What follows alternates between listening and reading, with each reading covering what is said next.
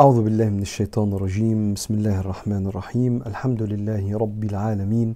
والصلاة والسلام على سيدنا رسول الله صلى الله عليه وآله وصحبه وسلم.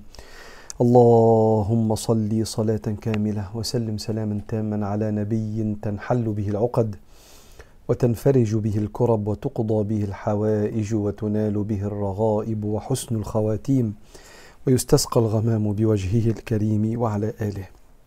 بسم الله مكملين مع حضراتكم آه، لايف يوم السبت وخاطرة يوم السبت والرد على الأسئلة.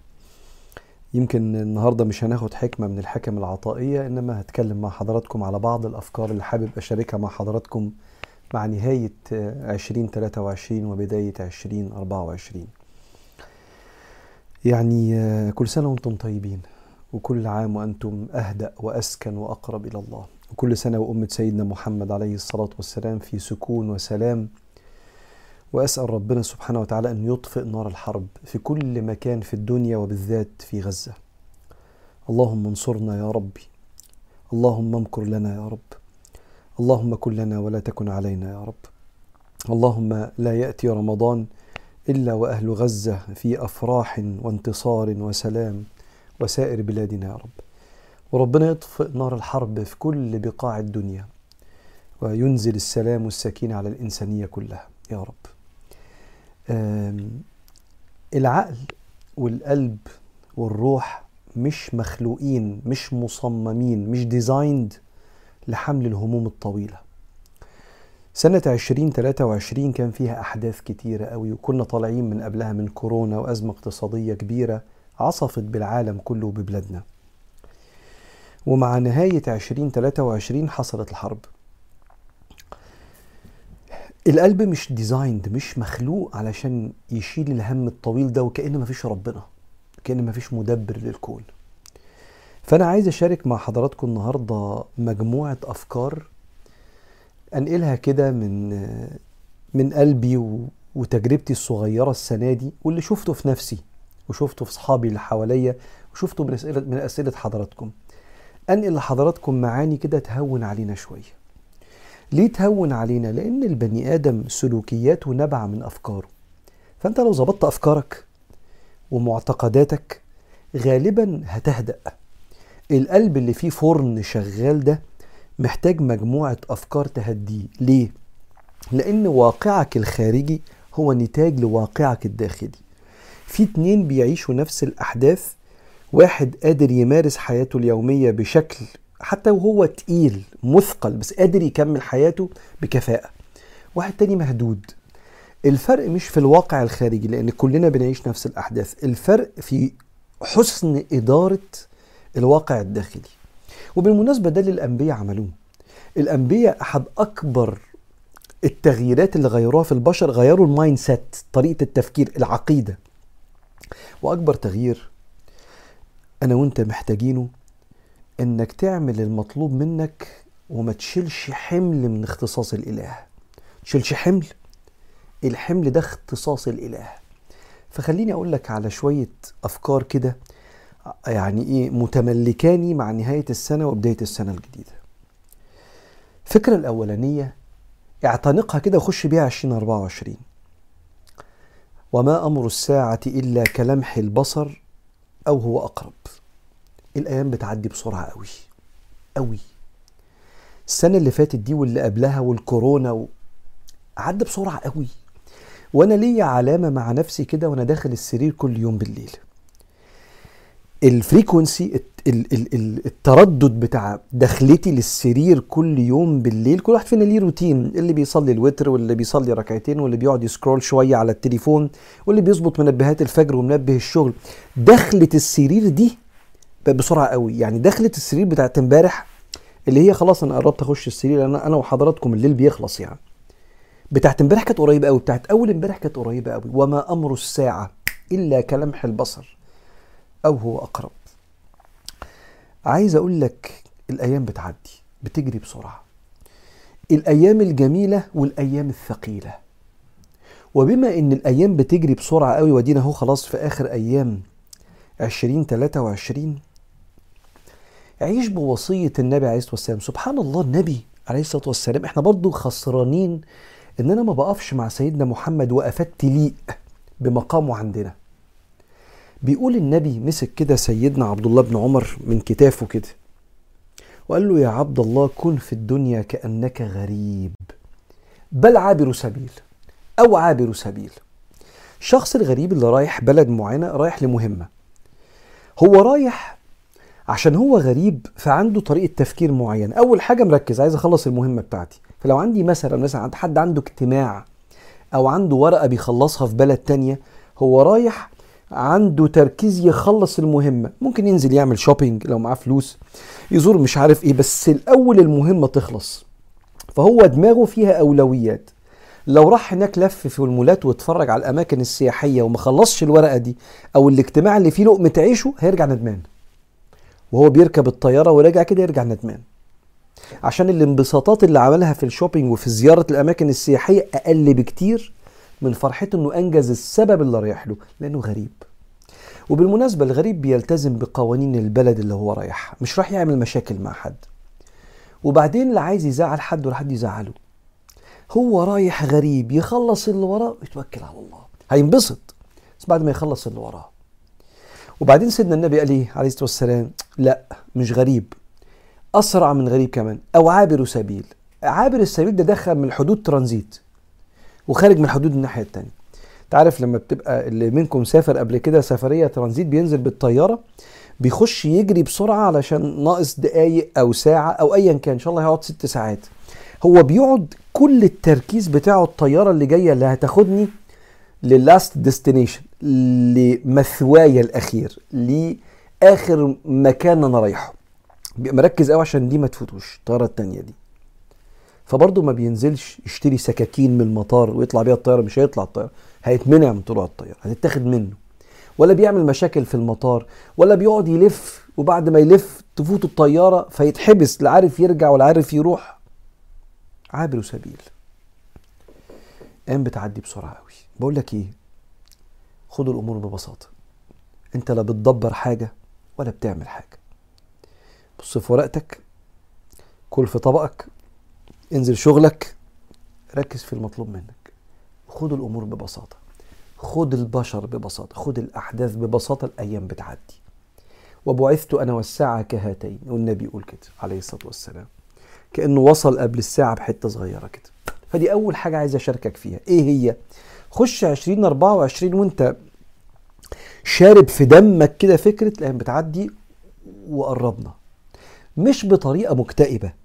ولا طريقة في طريقة فيها قبض ولا طريقة فيها كسل بل في طريقة فيها فيها بساطة للدنيا. الدنيا بسيطة وبتعدي بسرعة وما أمر الساعة إلا كلمح البصر أو هو أقرب.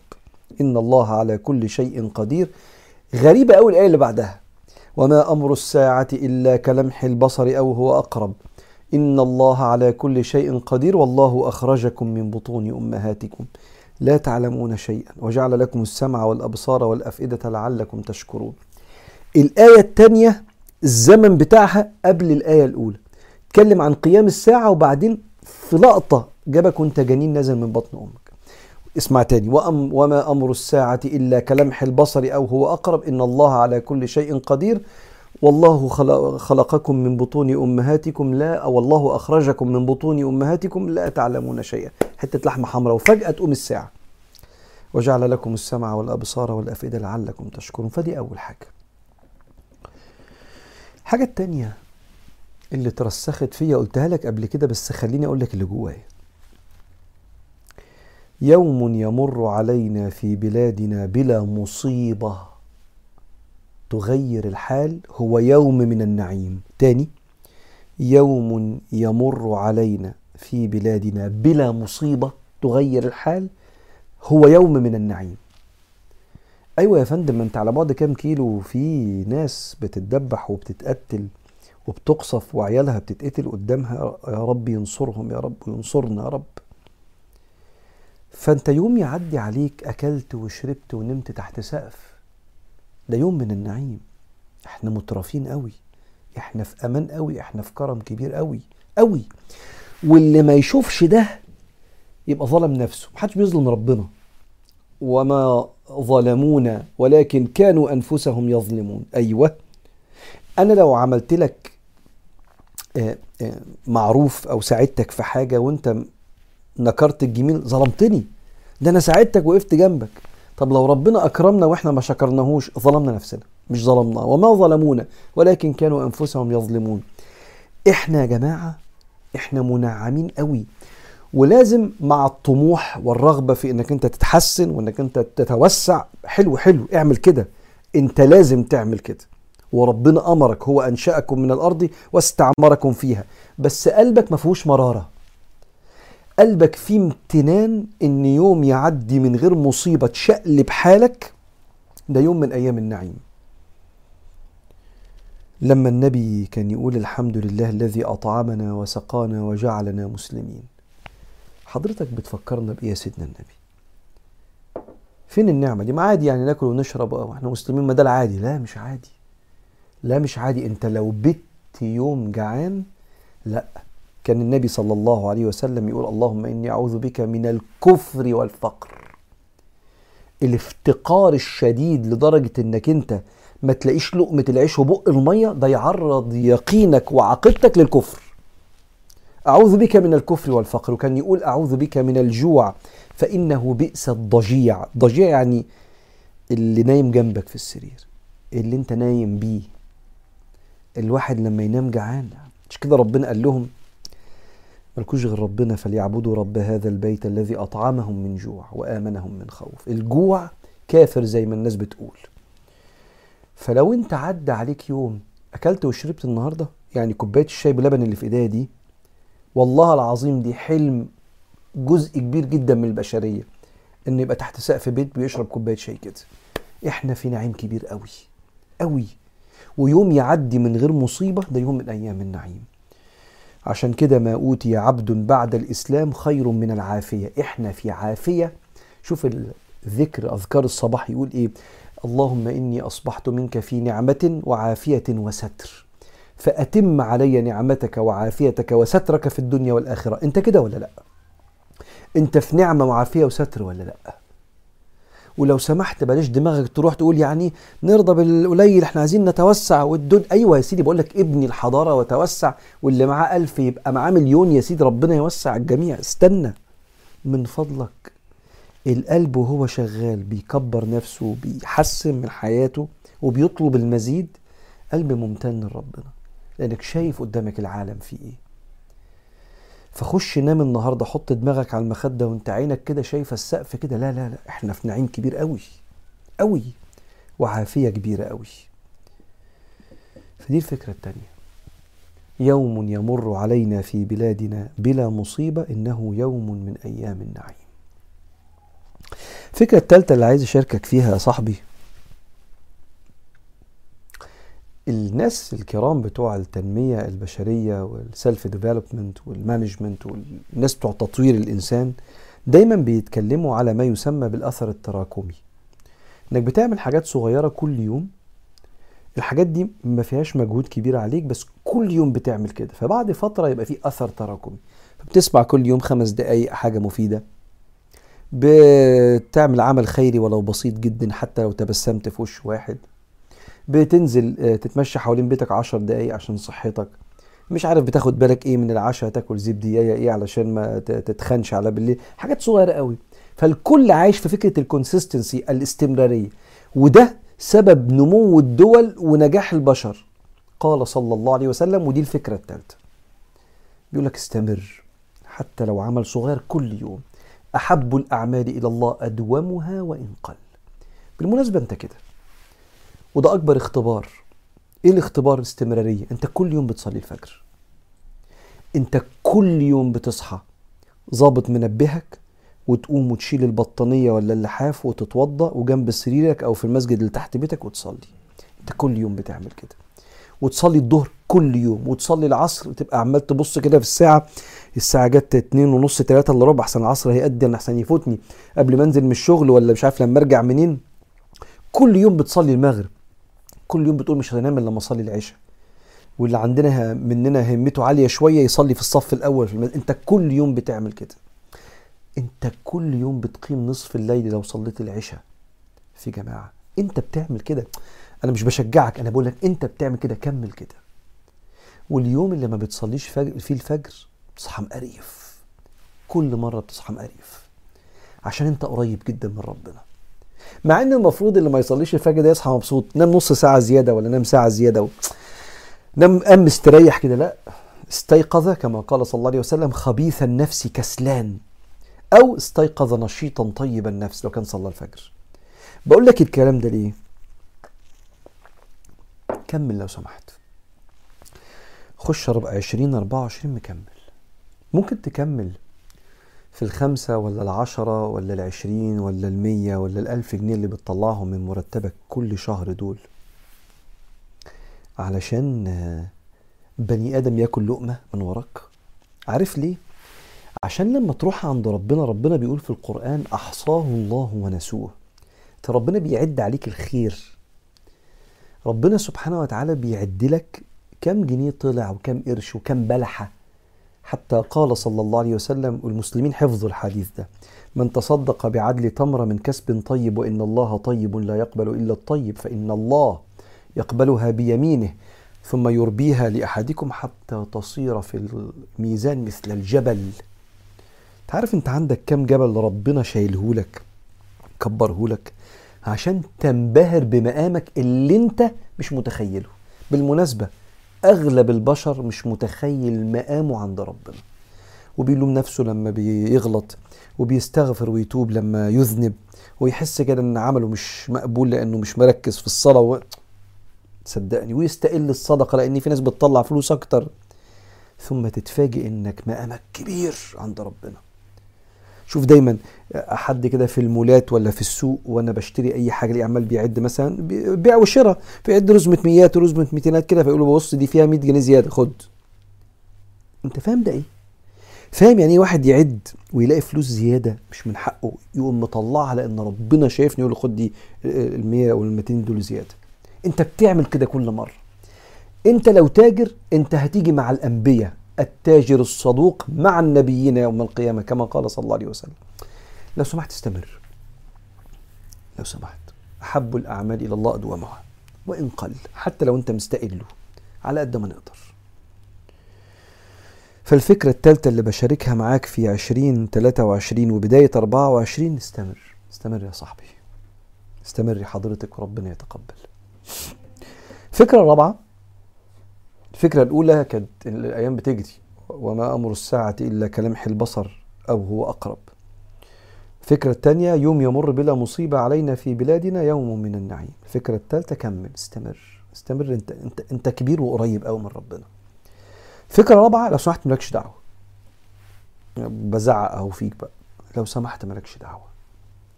مالكش دعوة باختصاصات ربنا. انت مش قد الشيلة دي. لو سمحت مالكش دعوة باختصاصات ربنا. قلبك وروحك وجسمك مش مصممين لحمل اختصاصات الإله. وإيه هي أشهر اختصاصات الإله عندك بعد الخلق والإحياء والإماتة؟ الرزق. من فضلك تأمل في الآية في سورة الملك سورة تبارك. هو الذي جعل لكم الأرض ذلولا يعني ممهدة ومليانة كنوز. الأرض ذلولا. فامشوا في مناكبها. دور على رزقك في طرق الأرض. فامشوا في مناكبها وكلوا من رزقه وإليه النشور. مش من رزقها هينزل لك من فوق. انت بتسعى في الأرض والرزق بينزل من فوق. لدرجة إن الراجل لما سمع الآية قال لهم يا جماعة هو هو ليه ربنا بيحلف؟ من الذي أغضب الجليل حتى جعلوه يقسم؟ لما ربنا قال وفي السماء رزقكم وما توعدون. وكأن الله يعلم إن في ناس مش مطمنة قوي. فقال لهم بحلف لكم إن الكلام ده حق. فورب السماء والأرض إنه لحق مثلما أنكم تنطقون. من الذي أغضب الجليل حتى جعلوه يقسم؟ أولم يصدقوه لما وعدهم؟ الأعرابي يقول كده لما سمع الآية. فصدقني والله أنت اللي هتتعب قوي لو فضلت تشيل هم بكرة. لأن ربنا معانا حي لا يموت. معانا ومنعه وعطاؤه وفقا لما يراه بحكمته في مصلحتك. طب أعمل إيه؟ حاجتين بيتعملوا بيشيلوا هم الرزق هم والخوف من المستقبل هيتجوز إمتى والفلوس والعيال والمصاريف. حاجتين بيتعملوا. حاجة ليك في جسمك وعقلك وحاجة لقلبك. الحاجة اللي في جسمك وعقلك لو سمحت اعمل اللي عليك. ليه؟ لأن البني آدم جزء من الهدة اللي بيتهدها لما بيبص في المراية يلاقي نفسه بيتدلع. مش عامل اللي عليه. فيقول أنا ما استحقش ربنا يوسع عليا لأن أصلا عندي تراخي وكسل. فصورتك قدام نفسك كده مش تبقى حلوة ومش وتحس إنك أنت عندك تشاؤم لأن أنا مش متحمس مسؤوليه اعمل اللي عليك. تبص في المراية بص أنا مش قادر. والله أنا خبطت على كل الأبواب. اشتغل 16 ساعة في اليوم. أعمل أكتر من كده؟ لا مفيش حاجة. تمام. اعمل اللي عليك. نصحت العيال وربيت العيال ودخلتيهم أحسن مدارس وخدت اللقمة من بقك عشان تديها لهم؟ خلاص عملنا اللي علينا. الحاجة التانية يبقى وساوس الشيطان. الشيطان أحد أكبر أهدافه ما يطمنكش لربنا. الشيطان يقول كده ثم لآتينهم من بين أيديهم ومن خلفهم وعن أيمانهم وعن شمائلهم ولا تجد أكثرهم شاكرين. بيتوعد قدام ربنا. محدش هيبقى ممتن ليك يا رب. هيحسوا إن اللي حضرتك عامله قليل عليهم. وكأن كده لو حد جريء كده شوية يقول يعني لو أنا اللي كنت بدبر الأمر يعني كنت أكرمتني أكتر. يعني أنا مش مبسوط من اللي بيحصل ده. ده اسمه إيه؟ اسمه السخط. أنا مش مبسوط. مش مبسوط من التدبير اللي بيحصل لي ولا تجد أكثرهم شاكرين. ده هدف الشيطان. عشان كده المؤمن عنده ذكر كتير. اذكروا الله كثيرا لعلكم تفلحون. ربنا يقول لك يا أيها الذين آمنوا إذا لقيتم فئة فاثبتوا واذكروا الله كثيرا لعلكم تفلحون. داخل حرب اثبت جسمك هو قوي وبتذكر. فالجسم القوي يحارب والقلب القلقان الذكر يطير. يشيل القلق منه. فاحنا بنخش معارك الحياة بنلاقي معارك الحياة. فاثبت اشتغل اعمل اللي عليك واذكر عشان وساوس الشيطان. دول أربع حاجات بشارك حضراتكم فيهم علشان قلبك وعقلك وروحك وجسمك. والله وجسمك كمان مش ما يستحملش الهم لفترات طويلة. وربك قال لك ما تشيلش هم ولا موجود وهو حي لا يموت. كل سنة وأنتم طيبين. سنة سعيدة على الجميع وتعالوا نرد على الأسئلة. آه على الأسئلة الحلوة. ما حكم ترك الصلاة كسلا؟ وهو لا يعلم أن تركها كفر. وإن كان الرأي صحيح هل سيحاسب مثلا ما لا يعلم أنها كفر؟ ولو تركها كفر فكيف تكون زوجته معه وهو يعتبر كافر؟ لا ترك الصلاة كسلا مش كفر. ترك الصلاة جحودا وإنكارا لفكرة إن في صلاة أصلا هو ده اللي كفر. العهد الذي بيننا وبينهم الصلاة من تركها فقد كفر. بين المرء والكفر ترك الصلاة. مين اللي يفسر الكلام ده؟ العلماء. لنا ولا أنت؟ ولا صاحبك الشيخ خالص. العلماء الأئمة. الأئمة الفقهاء جماهير الفقهاء بيقولوا لا. تارك الصلاة كسلا مش كافر. أما ليه كلمة كفر؟ ما هو كلمة كفر في اللغة يا شباب فيها معنى كفر العقيدة اللي هو بره الإسلام وفي كفر النعمة لئن شكرتم لأزيدنكم ولئن كفرتم إن عذابي لشديد. يعني عكس الشكر. فاللي ربنا رزقه الإسلام ورزقه معرفة ربنا وما بيصليش هو مش مأدي شكر نعمة الإسلام لكنه مسلم موحد. فلا مراتك زي ما هي وتارك الصلاة ليس بكافر لكن بيعمل كبيرة من أكبر الكبائر وبيخاطر بدنيته وآخرته وبيخاطر براحة باله وبيخاطر بكل حاجة ليها قيمة عشان دي أحب الأعمال إلى الله لكنه مسلم. أنا بعيط كتير وبحس بحاجات مش عارف أوصفها كل ما أشوف نجاحات وانتصارات الناس. يعني أي إنجاز للناس بيخليني أحس بقشعريرة وأبكي بحرقة لماذا؟ لا أعلم لماذا. لكني متأكدة أني بحب الخير لهؤلاء الناس. هل سأحاسب على كده؟ هي القضية مش في الحساب بتاع الآخرة القضية في وجع القلب اللي حضرتك عايشة فيه. أنا هصدق حضرتك وأنت بتقولي أنا بحب الخير للناس. رغم أن زعلك لإحساس لإنجازات الخير ده لا لازم البني آدم يراجع نفسه. هو أنا زعلان عشان أنا ما حققتش الخير ده؟ بحب لهم الخير. وأنا زعلان ليه؟ فيبدو إن في جلد ذات وعتاب زائد عن الحد منك لنفسك لما ما بتحققيش اللي الناس بتحققه. فأنت فعلا بتحبي الخير للناس. بس نجاحهم بيفكرك بفشلك أو تقصيرك أو عدم حصولك على الحظ من ربنا الحظ العظيم في الدنيا والتوفيق. فبتبقي بتبكي على نفسك. مش عايزة النعمة تروح من عندهم. وده وجع. الرزق توزيعة الرزق دي قدر رباني.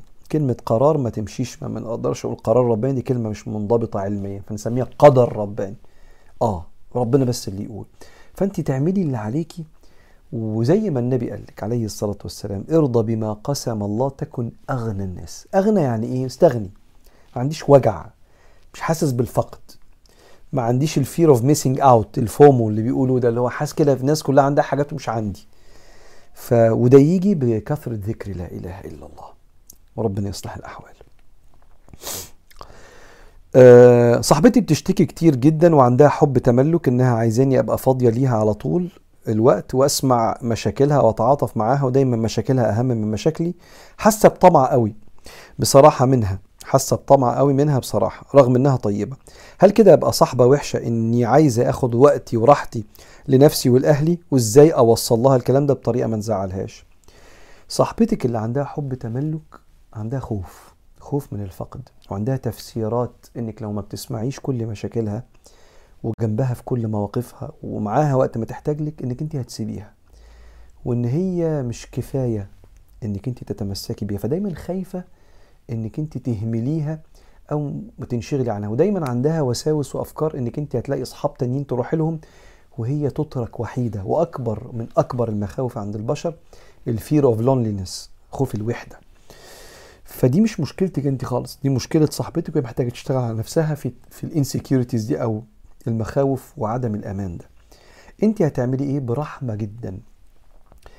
برحمة وإصرار هتديها بحب وحضور الوقت اللي تقدري عليه. والوقت اللي ما تقدريش عليه ما تديهولهاش. عندك أهلك عندك مذاكرتك عندك نفسك عندك أي حاجة. تعتذري بشياكة وبرحمة لكن باستمرارية. يعني النهارده مثلا هنعرف نتقابل مرتين في الأسبوع. يبقى الشهرين اللي جايين هنتقابل مرتين في الأسبوع. ثلاث مرات في الأسبوع. طب وبقية السبع أيام عندي حاجات بعملها. هتزعل مرة هتعاتب مرة انت زي ما انت برحمة. عشان برضو ترحمي المخاوف اللي عندها وإحساسها بالفقد لما انت بتتشغل عنها شوية. دي حاجة خاصة ممكن بطريقة تربيتها مواقف عدت بيها والإنسان دايما يحمل الرحمة لأي حد عنده شيء من القلق في حاجة زي كده. لكن بثبات بثبات بثبات بثبات وانت كده على فكرة بتساعديها انها تتحرر من التملك الزائد ده وربنا يقويك. ابني عنده 8 سنين عايز يفهم يعني إيه ربنا ما حدش خلقه. حاولت افهمه ان الله الواحد الاحد لم يلد ولم يولد لكنه ما فهمش برضه بيسألني مين خلق ربنا. ممكن تجاوبني إزاي افهم ابني؟ أنا هشرح لحضرتك وبعدين هقول لحضرتك تقولي له إيه. لما نقول مين خلق ربنا ده سؤال فيه مغالطة منطقية. يعني إيه مغالطة منطقية؟ يعني مين اللي شرب التليفون؟ فتقول لي التليفون ده ما بتشربش ممكن لك مين اللي شرب الشاي؟ آه. مين اللي عمل المكالمة في الكوباية؟ كوباية ما بيتعملش بيها مكالمة. الكوباية دي بتحط فيها مية ويتشرب منها. اسمها مغالطة منطقية. فمين اللي خبز العيش؟ الله لا مش الله. الخباز اللي خبز العيش مين اللي خبز الخباز؟ والخباز مش مخبوز عشان يتخبز. مين اللي خبز العيش؟ مخبوز يتخبز بالخباز. مين اللي خبز الخباز؟ قلت لك الخباز ده مش فانت بتسأل سؤال فيه غلط منطقي. مين اللي خلق السماء؟ الله. مين اللي خلق ربنا؟ هو مش مخلوق. زي ما التليفون ما بيتشربش. مين اللي شرب التليفون؟ سؤال غلط. مين اللي خلق ربنا؟ سؤال غلط. ابنك الغالي ليه بيقول مين اللي خلق ربنا؟ لأن ابنك عقله مش متفاهم إلا إن كل حاجة ليها صانع وليها مخ... حد عملها. جت منين يعني؟ فمحتاجين نقول له مين اللي خبز الخباز؟ يقول لك ال... مين اللي خبز آسف العيش؟ يقول لك الخباز. طب مين اللي خبز الخباز؟ يقول لك يا ماما في حاجة اسمها خبز الخباز. هو عيش ولا إيه؟ فتقولي له برضه ربنا مش مخلوق عشان حد يخلقه. مش هتلاقي عينه دمعت وجسمه قشعر. العيال في السن ده ولادنا حبايبنا يعني مش بيدوا نظرات مطمئنة. إنما تلاقيه كده باصص كده وبي process بي process كده الكلام ده وما اداكيش نظرة مريحة. بس ما تخافيش عليه. ربنا كفيل بحماية عقيدته ومش لازم نرد على كل الأسئلة ردود يقشعر لها الأبدان فنحس إن إحنا جاوبنا أولادنا. خلاص يا جماعة خلاص. قولي بس جاوبي الإجابة دي كده وربنا كريم. حد بيسألني سؤال آه، يعني كنت عايز أتكلم فيه من فترة. كويس إنه جالي في صيغة سؤال يعني. ليه حضرتك قلت عادي نقول يا رسول الله ادعي لنا ربنا يعمل لنا كذا؟ مش ده زي اللي بيروحوا للأولياء ويقولوا يا حسين قول لربنا كذا عايز أتأكد. كان من فترة يا شباب حد بعت لي بيقول لي هو سيدنا النبي بيحس بينا ينفع نتكلم معاه؟ ينفع نطلب منه يدعي لنا؟ فقلت لها آه. ليه قلت لها آه؟ لأن السلف قالوا كده. السلف قالوا كده. النبي عليه الصلاة والسلام علمنا إنه في تواصل معانا وهو في تواصل مع الله وبيسمعنا وبيكلم ربنا. فإحنا ممكن نقول له يا سيدنا محمد ادعي لنا ربنا. مش أنا أنا ما اتجرأش على الكلام ده عيب إن أنا أقول كلام من عندي. عيب وجريمة وخيانة أقول الكلام ده من عندي. فبعد ما رديت بأقوال السلف في المسألة دي لقيت بعض أصدقائنا بيقولوا بس إحنا الكلام ده ما سمعناش قبل كده أو سمعناه بس بيقولوا ده شرك. والكلام مش مش ضايقني إن شاء الله ما اتضايقتش بس عايز أتناقش معاكم في حاجة. بعض أصدقائنا حد قال لي خد بالك من كلامك لأن الكلام ده شرك.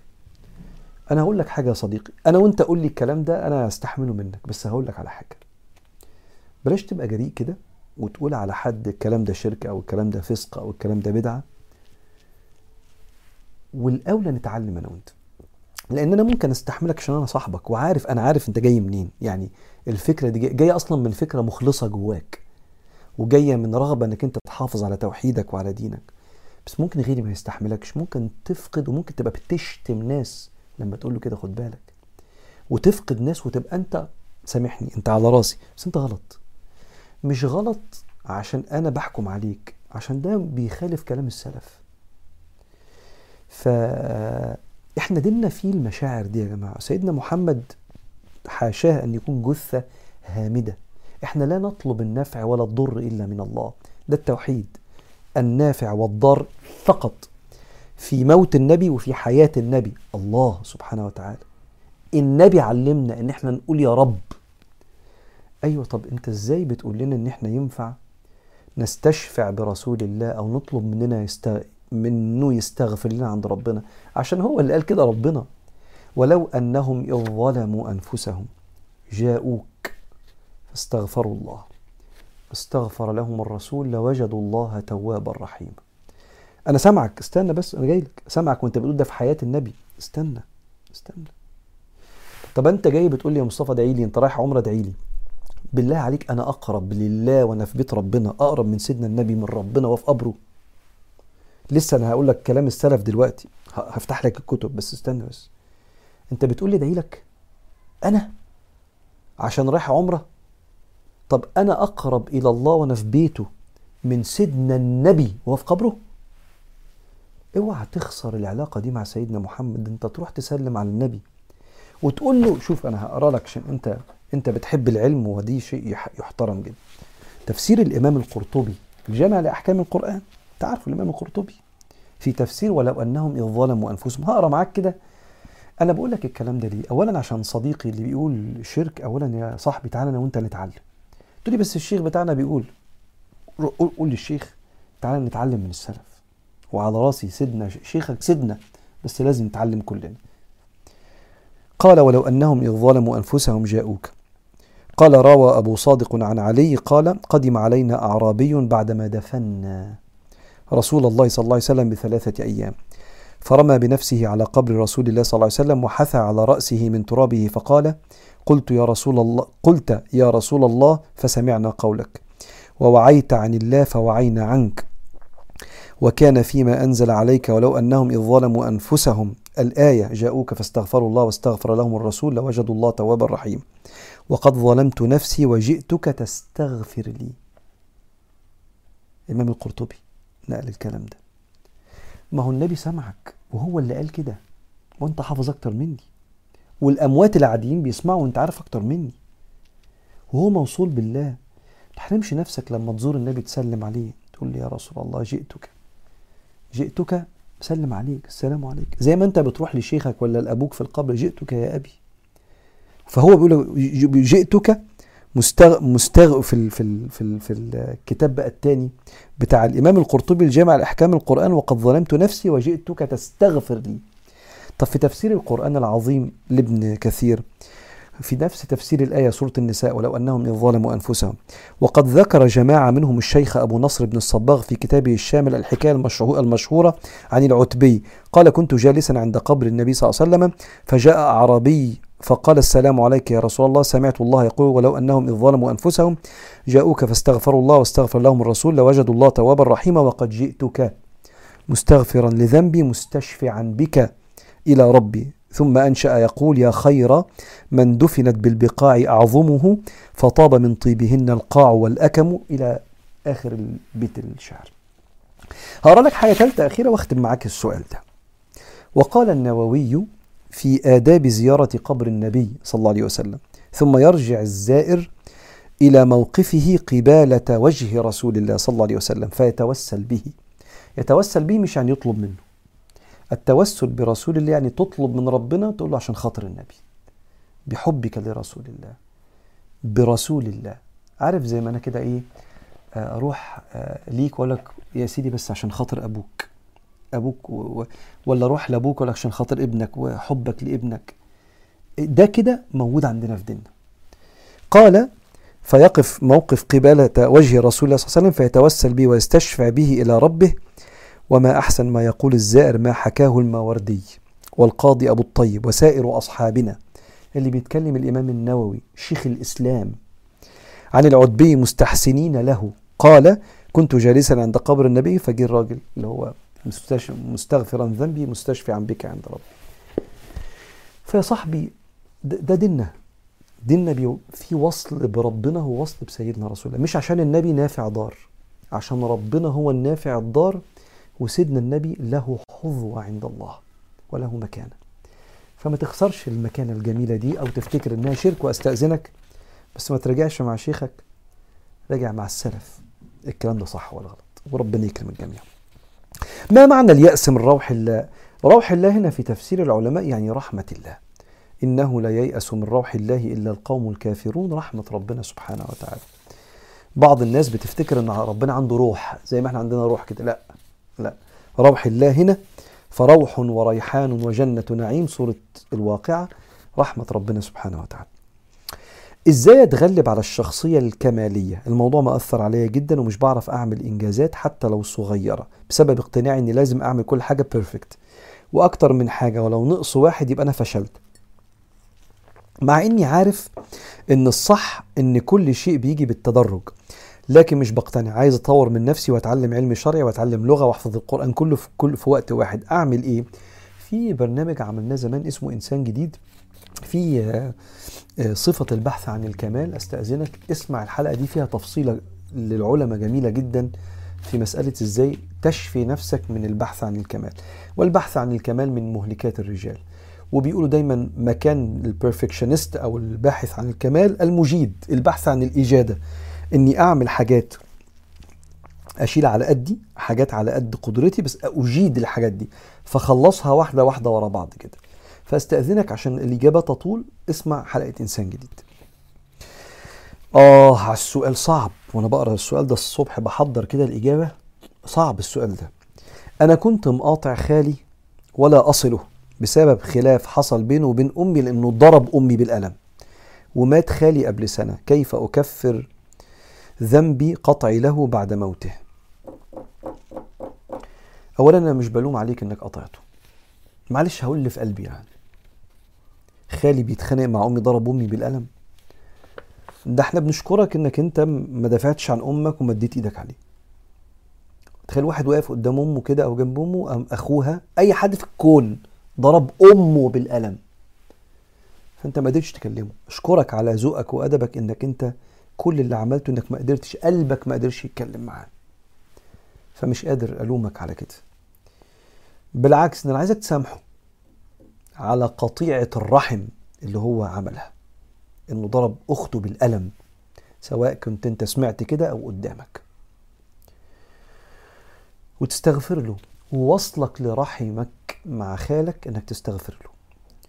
ومش قادر ألومك مش قادر أمثل أمثل عليك وأكلمك عن صلة الرحم. آه، مش قادر. ده فوق طاقتك. إنك أنت تتواصل معاه بعد ما ضرب أمك بالقلم. ست كبيرة عندها عيال كبار زيك تضرب بالقلم. لا يا فندم. أنت عملت لا يكلف الله نفسا إلا وسعها. هتعمل إيه؟ استغفر له. بما إنه انتقل ربنا يسامحه ويغفر له ويا رب أمك تسامحه على الألم ده. بدل ما تقف قدام ربنا وتاخد حقها من حسناته. استغفر له كتير وده وصلك لرحمك. وأشكرك على قلبك الطيب الرقيق اللي بيفكر في صلة الرحم رغم اللي حصل ده. أنت إنسان قريب من الله. وربنا سبحانه وتعالى يجعل الدنيا كلها كده زيك واصلة للرحم. ولو عايز توصل خالك في قبره ادعي له كتير. آه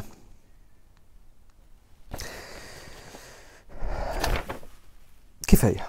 طولنا قوي النهارده. المرة الجاية نكمل بقية الأسئلة على خير إن شاء الله. يا رب. لا يأتي رمضان إلا وأهل غزة منتصرون معافون آمنون في بلادهم يا رب. يا رب احفظ بلادنا وقوي جيوشنا واحفظ حدودنا وأنزل علينا السكينة يا ربنا. انصر المسلمين في كل مكان. انصر المستضعفين في كل مكان. انصر المستضعفين. عليك بالظالمين يا رب. اللهم شتت شمل الظالمين وشتت رميهم يا رب. اللهم شتت رميهم وشملهم يا رب وانصرنا عليهم يا رب وانصر إخواننا يا رب. اللهم اجعل هذا العام مليئا بالستر والسكينة والصحة والعافية والأرزاق الواسعة أرزاق المباني وأرزاق المعاني. كرمنا في بلادنا يا رب. أخرج لنا كنوز الأرض في بلادنا يا رب. أخرج لنا كنوز الأرض في بلادنا. من أراد ببلادنا خيرا فافتح له ويسر له كل خير. ومن أراد بنا في بيوتنا وأنفسنا وبلادنا شرا فاصرفه عنا واشغله بنفسه يا رب. اللهم احملنا لبيتك الحرام حجاجا ومعتمرين هذا العام وأذن لنا بزيارة النبي عليه الصلاة والسلام. اللهم تقبل منا وقبلنا على ما كان منا. كل سنة وأنتم طيبين. صلي اللهم وسلم وبارك على سيدنا محمد والحمد لله.